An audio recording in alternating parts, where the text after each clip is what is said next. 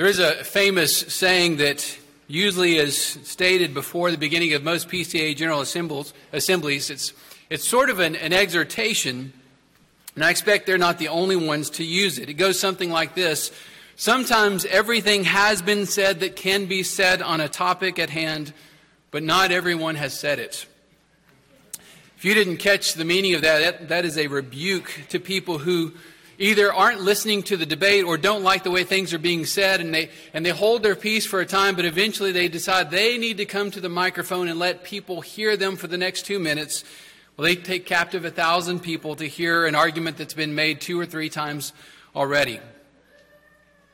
There's something about people like that, that that we don't like, that we don't get excited about because they take up other people's times. And when we come this morning to chapters 32 to 37 of the book of Job, we're going to meet a character who in some ways can identify with being one of those kind of people. He has a lot to say, but ultimately, I think as we assess it, we're going to find that he's got important things to say, useful things to say, even true things to say, but things that after all that's already been said may not help that much. Ultimately, they may serve as a rebuke to us to warn us against how we use our own words. And so let's pray together and let's ask for the Lord's help in understanding this large section of the book of Job. Our Father, we thank you for your word. We thank you even for this section, this, this poetry that you've given to us in these many chapters to reveal more of your character, but also more of how men function with one another. We pray, Lord, that by your Spirit's help and leading, that we would truly gain wisdom from this passage, that we would be taught to glorify you still more and to humble ourselves still more. We pray these things in Christ's name. Amen. Just so you have an idea where we're going this morning, I want to start again with a review of the book of Job, recognizing that we're not doing this in a week by week exposition of the book. It's easy to lose your place and to forget what's happened before. So I'll go back and, and review some there. Then I'm going to let you meet Elihu. You've already had a pretty good introduction from the reading of the Old Testament reading of Scripture. Going to help you see and, and, and in some ways summarize some of uh, Elihu's key points. What is he trying to say to Job? And then after that, we need to talk about both his method and his function uh, in this book before we think about how to apply this word to ourselves. Let's start by remembering about this book. Job is, is about a character. It's about a man who is a superlative character. He is supremely blessed and he, was, and he is supremely righteous. He has both those qualities. It seems that he obeys God in every sense of the word. He's this model for, for every person on the earth to look at and how completely and how willingly he obeys God. And it seems that every aspect of his life is, is a result of that, as he enjoys every blessing a man can have. He is wealthy, he is, has a large family, he has been made wise, and he is highly respected by everyone around him. No one in, in, the world thinks less of him. No one could think more of him than what they do. And yet he's going to go from being the wisest and wealthy of men to, to one of the lowest. So much so that the, the dregs of society are going to mock him. That's how low he goes.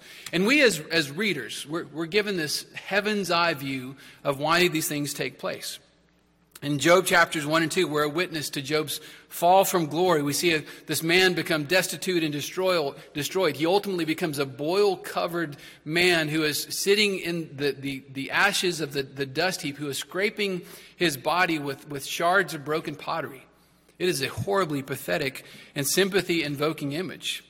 And it does invoke some sympathy, not from everyone. Most people are already ready to make the accusation that, that, that this is because of some terrible evil that Job has done. His, his own wife, after seeing what had happened to him, she went to him and she said, Job, curse God and die. Just, just finish it off. Whatever you did, whatever evil has taken place that's brought all of this on our family, let's just be done with it, finish it off by doing that. But Job does have friends. He has three friends, three wonderful, wise, and, and, and similarly proper, prosperous men who come to him. And they come to him and they, and they show themselves a, a, godly example of what it is to come to comfort someone. They, they remain with him for a week in total silence, sitting by his side, just, just mourning along with him and all that he has lost. But then at the end of it, we read this in chapter 3 Job comes out of his silence. He comes out of his misery to open up words that are equal to the physical misery he's been in. He gives a description of himself and of his plight and, and of his innocence and how, how horrible this is. And, and once the friends hear this, they can't take it anymore. They, they decide they have to respond. They decide that they're going to go the route of all the, the others who would accuse Job. They have the, seeking, the sneaking suspicion that, that what happened to Job is something deserved. That God doesn't treat people this way ever unless they do some horrible evil. And so God has merely responded in kind to the kind of evil that Job had done. And so they try to help him. They begin to go to work and they, they begin to try and teach Job. They want to try and remind him of how they have observed in the world that God works. They're helping him come to the point where he will eventually confess the sin he's guilty of. But again, we know that that is not the case from that heaven's eye view that we have. Everything that has happened to Job, all the misery that he is in, is because of the work of Satan, but also because of the will of God. And it's interesting when, you begin to look at what we've talked about so far, you realize that, that every person in the book uh, of Job, all, all of the people, whatever side they are landing on the debate about whether he has done right or wrong, is that every one of these agree that Job is not just having a randomly bad day.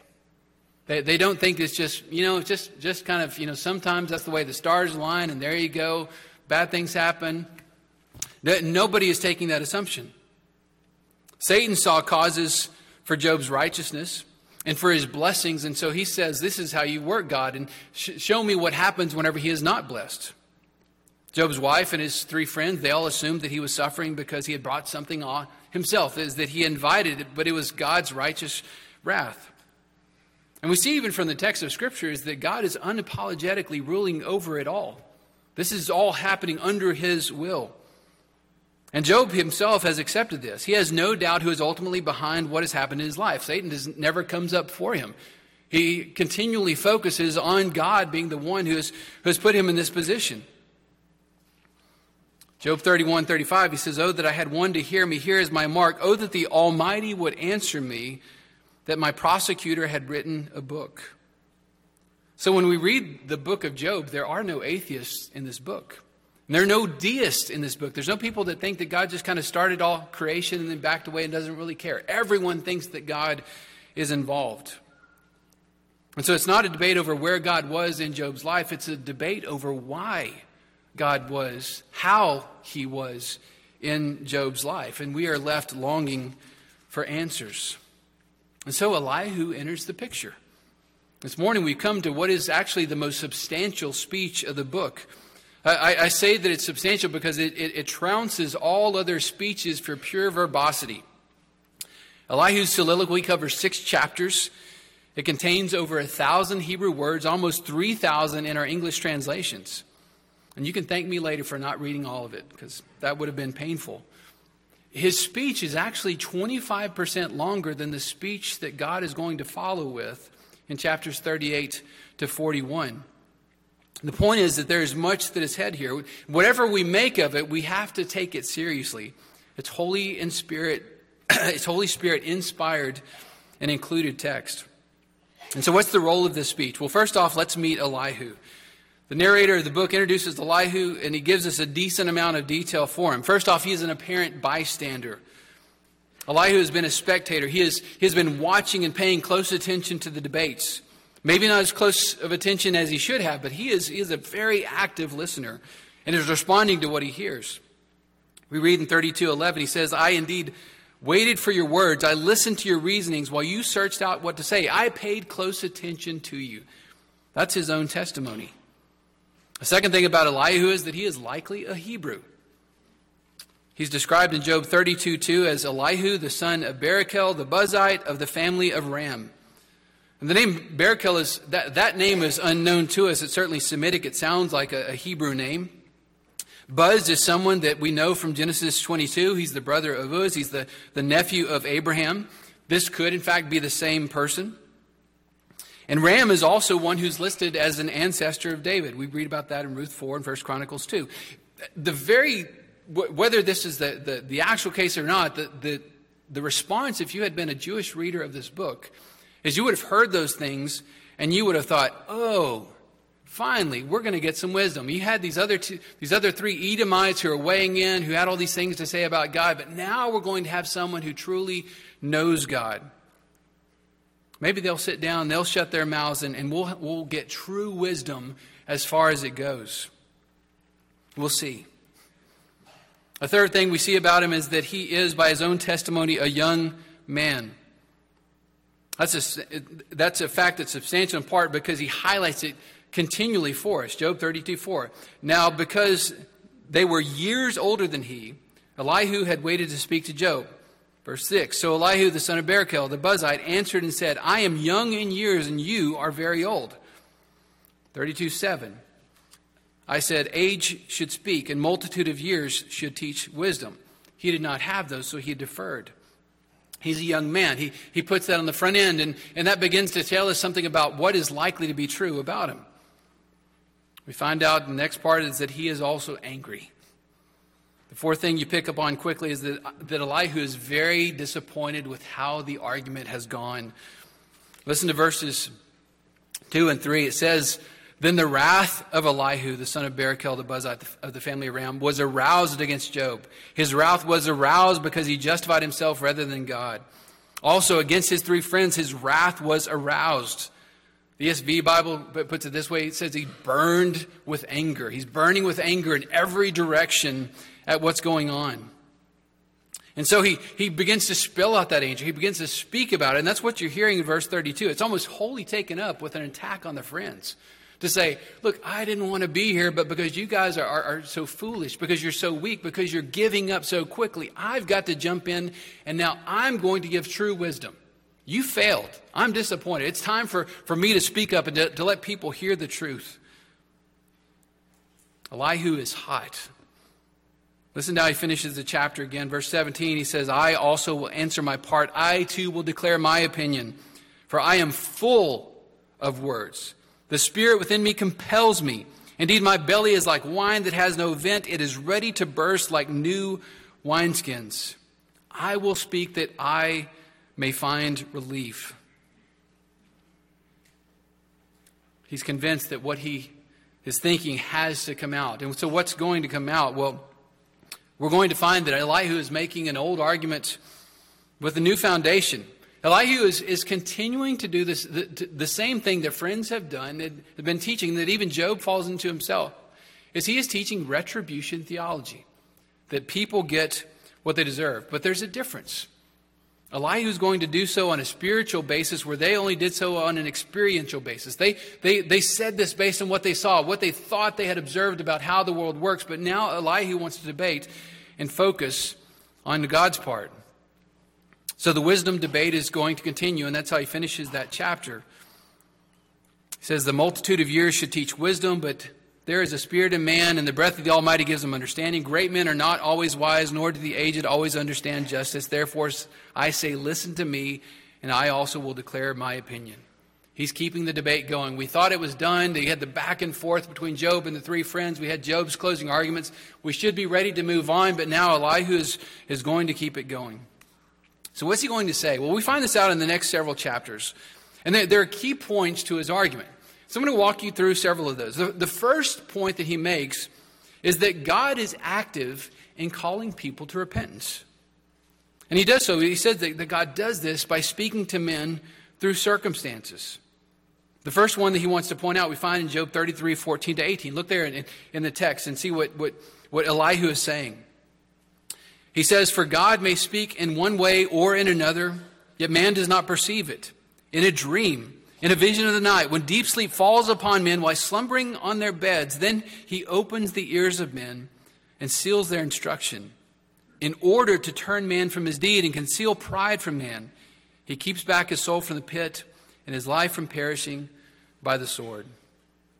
He says terrifying dreams are God's call to repentance. And, and, there's certainly something to be said for that. There's, there's something biblical about that. We can think of Abimelech, who was warned in a dream against taking Abraham's wife. read about that in Genesis chapter 20. We can think about Nebuchadnezzar and the dreams that he had that Daniel interpreted for him that warned him what was to befall him. Or we can even think about Pilate and Pilate's wife, who said in Matthew 27 19, Have nothing to do with this just man, for I have suffered many things today in a dream because of him. To be sure, there, there's, God can use dreams in that way. And to be sure, it is a blessing to suffer in your dreams so that you don't suffer in this life. But the fact is that dreams can be misinterpreted. Dreams don't interpret themselves. And you notice that in Scripture, there, there, there's frequently a, a, an interpreter of those dreams that makes sense of them. There's a context which helps for it. One of the places I'd point you to, I won't, I won't, go into it, but Richard Baxter in his Christian directory, he actually, in a very practical way, has, a, has an extended discussion of what to do with our troubling dreams, the things that happen in our dreams. And, and you can go there and see it for yourself we should appreciate that dreams are, are, are not necessarily self interpreting, they can be misapplied.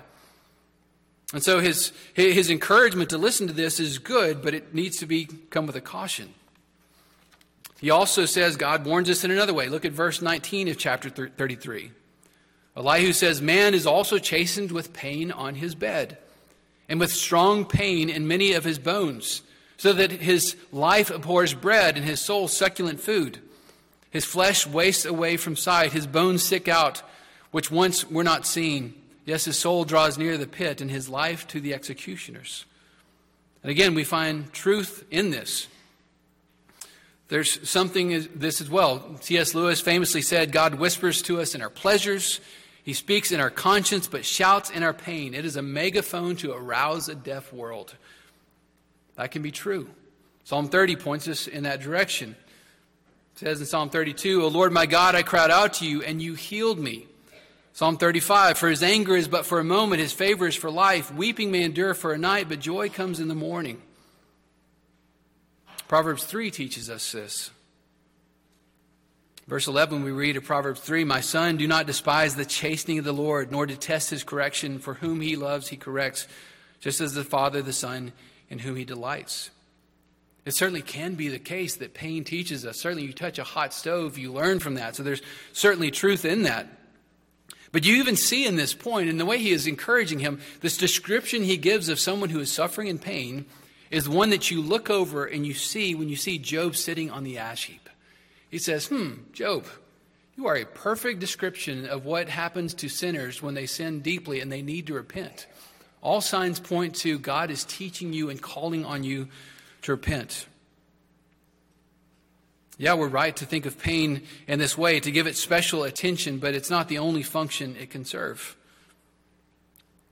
Elihu has a third call to repentance. He says this one comes through the heavenly messenger. Look in verse 23 of chapter 33. He says, If there is a messenger, an angel, or an envoy for him, a mediator, an intercessor, one among a thousand to show him his uprightness, then he is gracious to him, and he says, Deliver him from going to the pit. I have found a ransom. His flesh shall be like a young child's. He shall return to the days of his youth. He shall pray to God, and he will delight in him. He shall see his faith with joy, for he restores to man his righteousness. Then he looks at men and says, I have sinned and perverted what is right, and it did not profit me. He will redeem my, his soul from going down to the pit, and his life shall see light. Amazingly, Elihu is here, he is here putting out this picture of there, there can be a mediator who intervenes, who comes in and who, who, who speaks the truth to lead a man back to uprightness, to righteousness. And he can be restored out of the pit if, if he will listen to, to this, this messenger of God who, who intercedes for him. Amazingly, he is, in, in some sense, he is giving us a picture of the gospel, but at the same time, he is also talking about who, is, who has been the, the accuser, Satan, who sent him into this predicament. The, the angel he alludes to in that messenger is the only angel that we've seen active so far in this book. But there's a gospel picture in that. But the, the irony in, in that is not only that the only angel active so far in this book in Job's life has been Satan, or that he's not or, or, that he could be speaking about the gospel, which, which Job has been appealing to at several points already in the text. But there's also irony in the sense that Elihu may be speaking about himself. He may be saying, Job, I am your angel. I am the messenger sent by God. The Spirit of God is at work in me to tell you what you need to hear, to call you to repentance so that your life can be saved from the pit. He's accused Job of having a, a, a disconnected view of his righteousness, to think too much of himself, but we hear Elihu saying things like this. But again, everything he says isn't wrong. It just depends on what he means when he says it. And then we find actually a fourth way. We have to jump ahead to chapter 37 to see the fourth way in which God might speak to man, to bring him to repentance. Look at chapter 37, verse 1. He says, At this also my heart trembles, and it leaps from its place. Hear attentively the thunder of his voice and the rumblings that come from his mouth. He sends it forth under the whole heaven, his lightning to the ends of the earth. After it, a voice roars. He thunders with his majestic voice, and he does not restrain them when his voice is heard. God thunders marvelously with his voice. He does great things which we cannot comprehend. What he's talking about there is when the storm rolls in. If you go back to the end of 36, we see he was talking there about rain coming. And, and maybe it was the, the, the, very circumstance in which the debate was taking place that a storm was rolling in as he was speaking. In fact, that's what we're going to be led to when we come to the next chapter when God begins to speak. He's talking about rain, and then thunder comes. And he, he reminds them of what, what is frequent in the ancient world is that God's voice was considered as coming on the storm. It frightens us. It causes fear in us. It stirs up our hearts to, to fear the true and living God. Again, that's a useful thing to be reminded, to, to view storms that way. My wife talked about this past week, she was in a parking lot and had one of those, those lightning strikes very near to her that was that little kind of wake up call. That's useful. It reminds you that God is on his throne. And it's certainly worthy of thinking of repentance. So, what is Job's, or what is Elihu's second point? What's the second thing that he's, he's trying to teach? Well, again, this is one that can be useful. Not only does God call us to repentance, but Elihu wants to remind us that man can't claim to be righteous before God. We've certainly heard that before. Again, go back to chapter 33, verse 9. He attacks Job for Job's self defense, for he says, Job says, I am pure without transgression. I am innocent, and there's no iniquity in me. Yet he finds occasion against me. He counts me as his enemy. He puts my feet in stocks. He watches all my paths. And Elihu says to Job, Look, in this you are not righteous. I will answer you, for God is greater than man. Why do you contend with him? For he does not give an accounting of any of his works. Again, those are helpful reminders to remind someone that yes, man is not righteous. God is righteous. God is holy. God is enthroned above, and you are not God.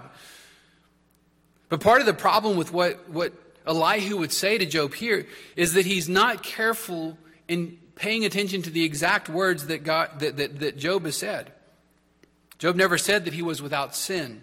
He never said that he was perfectly pure or totally clean or guiltless of any sin. Only he has defended himself in this respect that he is not guilty of the kind of sin that would warrant what had happened to him, and certainly not in immediacy.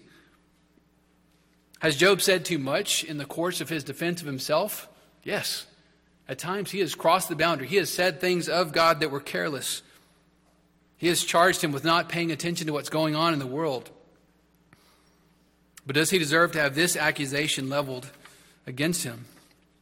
Look at 34 5. He says, For Job has said, I am righteous, but God has taken away my justice. Should I lie concerning my right? My wound is incurable, though I am without transgression. And he says to Job, What man is like Job who drinks scorn like water, who goes in company of the workers of iniquity and walks with wicked men? For he has said, It profits a man nothing that he should delight in God. The interesting thing about that statement is that we don't find Job actually saying that. He says things that, that might be taken that way or interpreted that way, but that's not the actual phraseology that he would use. Elihu goes on, don't stop him. He says in 34:10, "Therefore listen to me, you men of understanding, far be it from God to do wickedness and the Almighty to commit iniquity, for he repays man according to his work and makes man to find a reward according to his way. Surely God will never do wickedly, nor will the Almighty pervert justice." Once again, these are profound truths. These are truths that need to be heard, that we can agree with, but are they correctly applied in this case? Look now at 34. 34. Elihu says, Men of understanding, listen to me. Wise men, listen to me. Job speaks without knowledge. His words are without wisdom. Oh, that Job were tried to the utmost because his answers are like those of wicked men. For he adds rebellion to his sin. He claps his hands among us and multiplies his words against God. Elihu is arguing, and Elihu has an audience. He has the three friends, but it seems like there may well be more people here. And he is speaking for the benefit of the audience because he has turned this into a public trial. And he's tried to change the nature of it rather than Job being on trial before the friends. He says that no, that Job has put God on trial. And he's going to be the defender. He's going to defend God against Job's accusations.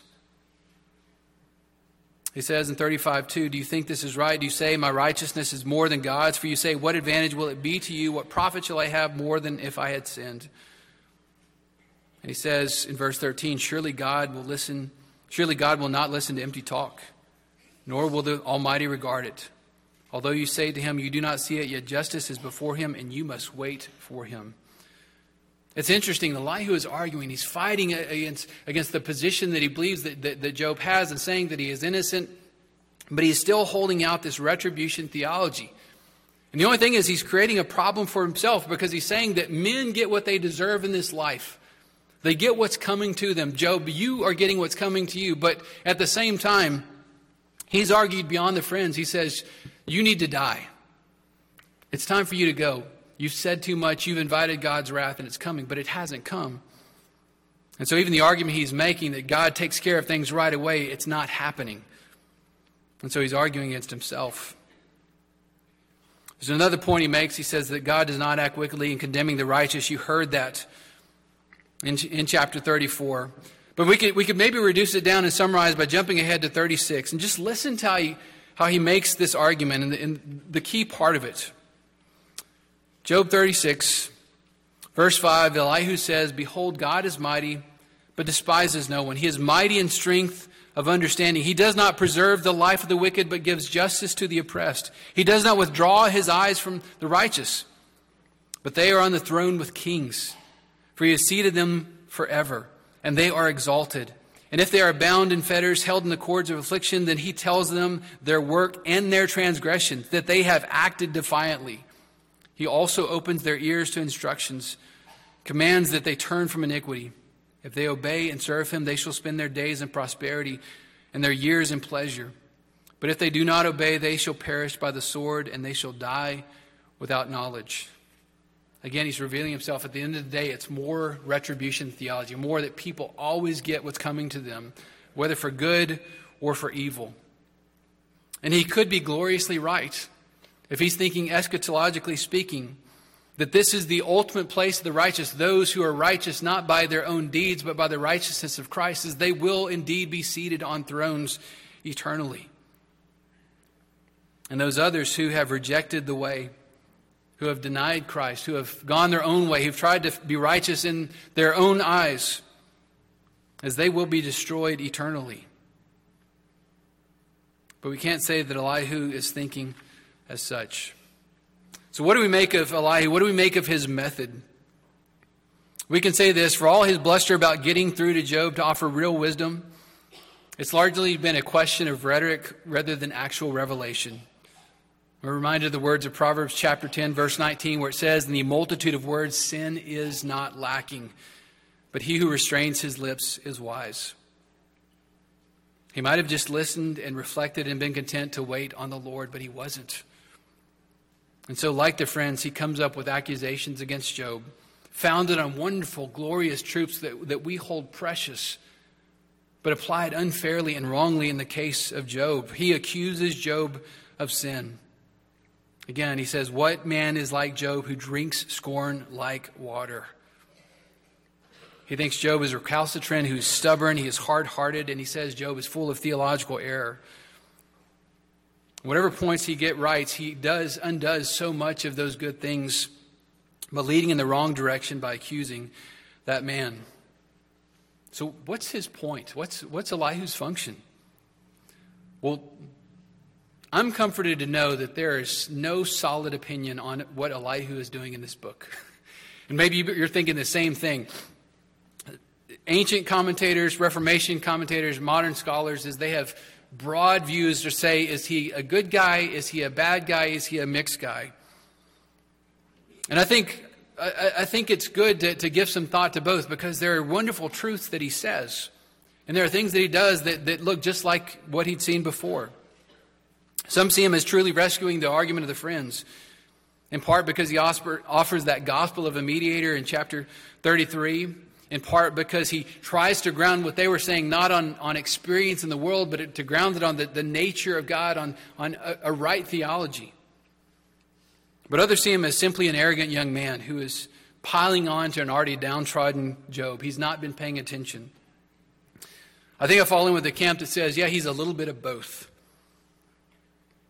What seems to, to be humble and a reasonable way to approach the character of Elihu is that he has a confusion of good and bad counsel. He's young and he's brash, he's overconfident, he's well intentioned, and he's in possession of profound truth, both rightly and wrongly applied.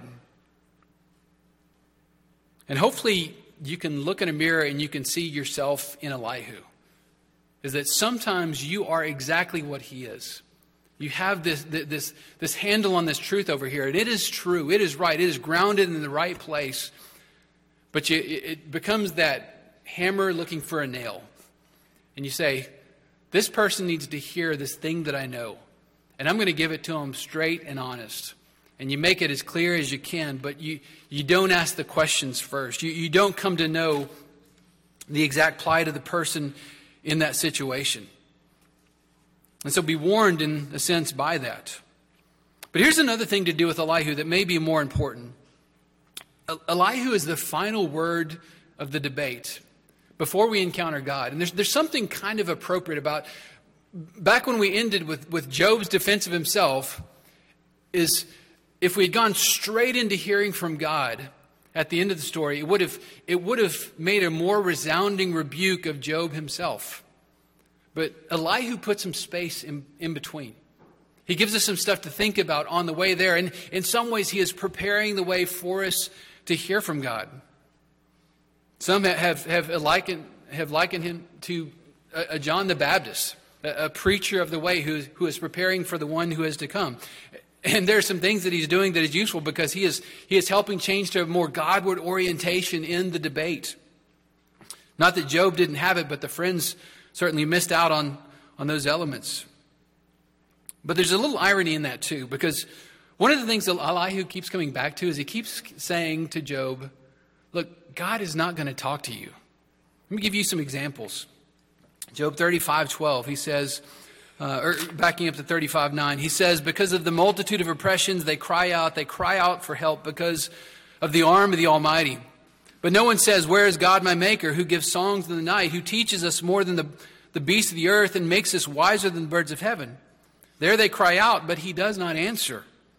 Because of the pride of evil men, surely God will not listen to empty talk, nor will the Almighty regard it. He's saying that, that God won't hear sinners. Job 36, 2. He says, Bear with me a little, and I will show you that there are yet words to speak on God's behalf. I will fetch my knowledge from afar. I will ascribe righteousness, righteousness to my Maker. He says, God's not going to speak, so let me jump in and tell you what God would say if he were here, as if God wasn't there. And then he says in 37:23, As for the Almighty, we cannot find him. He is excellent in power, in judgment, and justice. He does not oppress. Elihu is, is happy to speak for God, but he himself is confident that God is not going to speak. And the great irony of it is if we turn to chapter 38, when the chapter turns from the speech of Elihu to the speech of God, we read this. It says, Then the Lord answered Job out of the whirlwind. God is going to speak, and he's going to speak substantially. So, how do we apply this word this morning? Well, there's a reminder, there's a multitude of reminders from Elihu's life. One of the things is that we're never on solid ground when we begin our argument talking about how wise we are. Doesn't mean you, you get to automatically discount someone that tells you they have wisdom on a subject if they tell you that on the front end. But it does make a suspect. When someone says, I have wisdom on this, you need to hear me, which is exactly what Elihu does. Think about the words instead of Proverbs. Proverbs 8 says this Does not wisdom cry out, and understanding lift up her voice? She takes her, her stand on the top of the high hill beside the way where the paths meet, she cries out by the gates at the entry of the city and at the entrance of the doors, To you, O men, I call, and my voice is to the sons of men. It shouldn't be men crying out with their wisdom. It is wisdom crying out to us. Receive what the Word of God has to say. The wise don't cry out of their wisdom. Proverbs 11:2 says, "When pride comes, then comes shame, but with the humble is wisdom." Proverbs 28:25 says, "He who is proud of heart stirs up strife, but he who trusts in the Lord will be prospered." Elihu is one more strife stirrer. He is creating more division, more angst, more agony. He is piling on to Job once again. Wisdom doesn't start with assertions and accusations. Wisdom starts with questions. Proverbs 15, 14 says, The heart of him who has understanding seeks knowledge, but the mouth of fool feeds, the mouth of fools feeds on foolishness. Proverbs 18:15, The heart of the prudent acquires knowledge, and the ear of the wise seeks knowledge. And then what's most appropriately applied, Proverbs 29, 10, 11. The bloodthirsty hate the blameless, but the upright seek his well being. What Elihu should have been doing. Verse 11 says, A fool vents all his feelings, but a wise man holds them back. Elihu was burning to speak. His, his chest was full. He, he does not fit into the, the, the, the, the picture of the prophets who are burdened by their message. He was a man who was driven by his emotions. Some of you may know this, some of you have experienced this. You have been the cage stage Calvinist. I won't make you raise your hand, but it would be a lot of you. Do you know what the cage stage Calvinist is? If you don't know it, it's the, it's the, the young Christian who learns of the doctrines of grace. His eyes have been opened to the scriptures. He has read Romans 9 and Ephesians 1 and John 6 for the first time. And the lights come on and he says, Wow, I, have never heard anything like this before. You mean it's all of God and it's not of me? I didn't save myself. It wasn't about my decision. And those are glorious truths to hit upon. Very much like Elihu, who had glorious truths that he was holding on to. But those doctrines of grace are not meant to push aside all grace. The truth he's learned about how one sided salvation is, how utterly incapable he is of saving himself, is not meant to turn into a weapon to use against other people. That's a zeal without knowledge. Again, it's back to the people with hammers see the whole world as a nail. That is not good. It's not good for anybody to be hit with a hammer. And they're not vindicated because they're on the right side of the argument. Remember what the Apostle Paul says in Romans 12 3. He says, For I say, through the grace given to me, to everyone who is among you, not to think of himself more highly than he ought to think, but to think soberly as God has dealt to each one in a measure of faith. Colossians 3:12 Therefore as the elect of God holy and beloved put on tender mercies kindness humility meekness and long suffering this is how we're supposed to adorn ourselves not with knowledge as a weapon but with grace in our speech with a loving bringing of the truth to other people Sometimes you can serve God without honor. You can serve Him gloriously. You can serve a function. Elihu certainly bridges a gap between what Job says and what God is going to say. But there are other people who bridge gaps. We can think of Genesis chapter 50. In the case of Joseph's brothers who did horrible evil and handing him over, essentially handing him over to death. Joseph said of it, he says, As for you, you meant evil against me, but God meant it for good in order to bring it about as it is this day to save many people alive. That is a glorious outcome, and they served that purpose, but that does not vindicate them one ounce in what they did. It was horribly wicked. When we're used as an evil means to bring about a good, that is a credit to the grace of God and to the faith and wisdom of those who are righteous in those cases, but not to those who do evil, even if good comes of it. But is there anything positive you can take away from Elihu? Yes. Take this away. He, he celebrates and rejoices in the righteousness of God, and he thinks it is a doctrine worth defending. He is attempting to give the faithful wounds of a friend when he speaks truth into the life of Job, when he tells him that he is wrong to accuse God of wrongdoing. Maybe he's misunderstood Job. Maybe Job has gone too far in places and said too much. But he, he cares deeply about the holiness and the righteousness and the power and the vindication of God.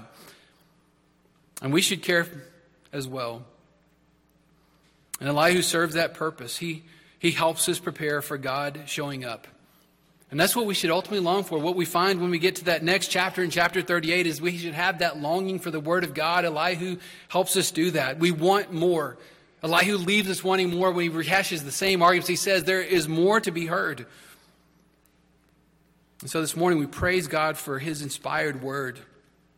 God is just when he speaks, he is blameless when he judges, and he teaches, he teaches us how to think and how to judge and how he judges in a right way. So let me close with the words of Romans 3. The Apostle Paul writes, But now the righteousness of God apart from the law is revealed being witnessed by the law and the prophets, even the righteousness of God through faith in Jesus Christ, to all and on all who believe.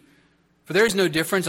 All have sinned and fall short of the glory of God, being justified freely by his grace through the redemption that is in Christ Jesus, whom God set forth as a propitiation, his blood through faith to demonstrate his righteousness, because in his forbearance, God has passed over the sins that were previously committed to demonstrate the present time his righteousness, that he might be just and justifier of the one who has faith in Jesus Christ.